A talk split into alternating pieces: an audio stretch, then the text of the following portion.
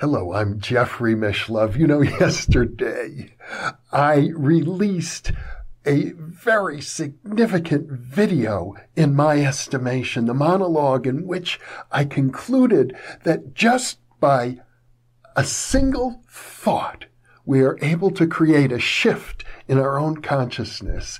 And uh, to me, that is a profound insight when you consider that we each as individuals have somewhere between 50,000 and 70,000 thoughts a day. Think of the opportunities each thought represents for a positive shift in our consciousness. And uh, the obvious question is, hasn't this been discovered before? And how come, if not, how come people aren't all enlightened by now? I mean, the human species has been on this planet for tens of thousands of years, many tens of thousands of years. By now we, we should all be enlightened, and yet we're not. Far, far from it, as a matter of fact. So, uh, is this talk about the, a shift in consciousness based on a single thought? Is that just New Age, or some people say New Age? New Age BS. I think that's funny because, in general, I have to say, uh, when it comes to popular New Age culture, I'm more positively disposed, I suppose, than many other people, including viewers. But nevertheless, I think there is a real issue here, and it reminded me of a time when I was an undergraduate at the University of Wisconsin. I graduated in 1969, and that was a very eventful year. I remember it well. In February of 1969, the black students on campus. There were uh, 30,000 students on that campus. And although the black population is roughly 10%, I think, of our culture, there were 500 black students enrolled, uh, as I remember, out of 30,000. And they, they were complaining about institutionalized prejudice and discrimination. Believe that. Well, they held a strike.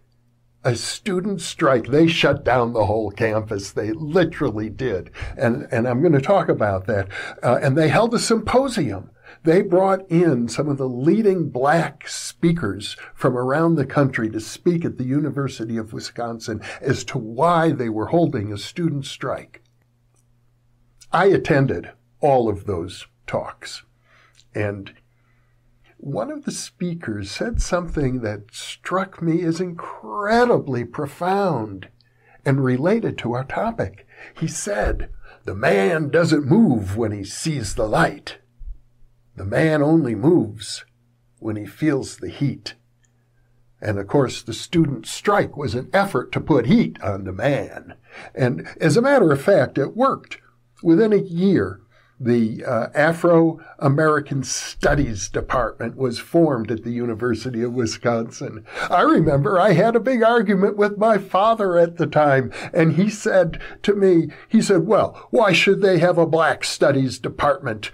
Uh, next, he said, How come they don't have a Jewish studies department? And I said to him, oh, Well, Dad, they actually do. They have a Hebrew and Semitic studies department. I was studying biblical Hebrew at the university and modern Hebrew as well. So it's not as if other cultures didn't also have a representation on campus, but the student strike went even further because it was the occasion uh, for me, I was a psychology undergraduate at the time. We formed a psychology undergraduate student association. And I got up, I gave a little speech in front of the group as it was forming, and I said, I signed up as a psychology major because I wanted to learn about myself. But what are we learning here? We're learning about rats running in mazes. We're not really pursuing self knowledge at all. and uh, I got elected vice president of this very first uh, psychology student association, and we argued and achieved uh, the university, the psychology department instituted new courses at our request. For example, at that time in academic psychology, would you believe it? Sigmund Freud, one of the most important figures in human psychology in the 20th century, was not taught at Madison in the psychology department. It certainly was in the psychiatry department, but psychologists turned up their noses at Freud. Big mistake, in my opinion. Um, so we got them to institute a course on Freud, amongst other things. And I uh, took that course as a matter of fact. Now, uh, these days, I think we could go a lot further than just courses on Freud. But the point is that sometimes we get really invested emotionally in our ideas. And when that happens, a simple thought isn't going to necessarily be enough to change our consciousness. We won't move just because we see the light. We want to feel the heat too, because we're invested. We have an emotional attachment to a particular concept, a thought, an ideology, a way of being. And you know, many of us, probably most of us, are pretty comfortable with who we are. We don't really want to change. If things are going along well, if we're enjoying uh, some privileges, some benefits, some comforts in our life, why change? Certainly, uh, it can be uncomfortable. It can be embarrassing. It might uncover things that we've been hiding from ourselves for a long time. But here's the thing. Yes, you can shift your consciousness with a single thought if you're relatively detached, if there isn't a strong attachment. The examples that I gave in yesterday's monologue were ones for which I didn't have a terribly strong attachment. So I was able to make a shift quickly and then another shift quickly based on a thought. And as I said, when I sit down in preparation for my interviews, but mostly monologues because when I do the interviews, there's someone in the room with me. When I do a monologue, I'm here by myself and I can use that 15 seconds just to say to myself, okay, let's move up to a higher level of consciousness now. And it's doable just that easily. If you're not able to do it just that easily, you need to ask yourself the right questions. What's holding you back? What are you attached to? And let me give you this advice as an empiricist, as somebody who is, uh, I would say, in the scientific camp uh, primarily, but also very, very open to the mystic to the psychic, to things that most scientists don't want to acknowledge. How do you balance those? How do you, how do you free yourself from the prison of your own attachments?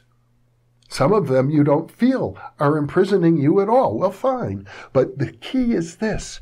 Are there thoughts that you are attached to states of consciousness that you are very, very attached to, belief systems in particular that you are very, very attached to, for which you don't really have much in the way of solid empirical evidence. For example, I can tell you this. I watch television a lot. I have for a long time. I watch the news. And I know if you turn on one news channel, the purpose of the channel, it seems to be, is to get you outraged at a particular political party. And there's another channel, and they seem to be focused on getting you outraged at the behavior of the other political party. And I think of the very first motion picture ever released in the United States. It was a birth, the birth of a nation and once again, it was a piece of media propaganda designed to engender outrage. And I've heard from a number of viewers, I know there are things that outrage you. I am inclined to think that when we get outraged, when we get on our high horse and we say, that is outrageous, something has to be done about that, we better be darn sure of our facts. And if you are outraged about anything, anything at all for which you don't have solid facts, maybe that's the sort of thing you could begin to try to let go of. Outrage. Yes, outrage. And I'm saying this at a time when I know outrage is high on all sides. I don't think it's necessarily the healthiest of human emotions, although a lot of good can come out of it. Good came out of it in 1969 in Madison, Wisconsin, when people got outraged. So I'm not against all outrage by any means. All I'm suggesting is if you want to enter into higher states of consciousness, you can do that with a single thought. And if you find that that's not true for you, then you have to ask yourself, what are you attached to that's holding you back? And can you let go of those attachments? And maybe one way to help you let go of some of those attachments is to ask yourself whether they have a strong factual basis or not. I'll leave you with those thoughts. And thank you for being with me.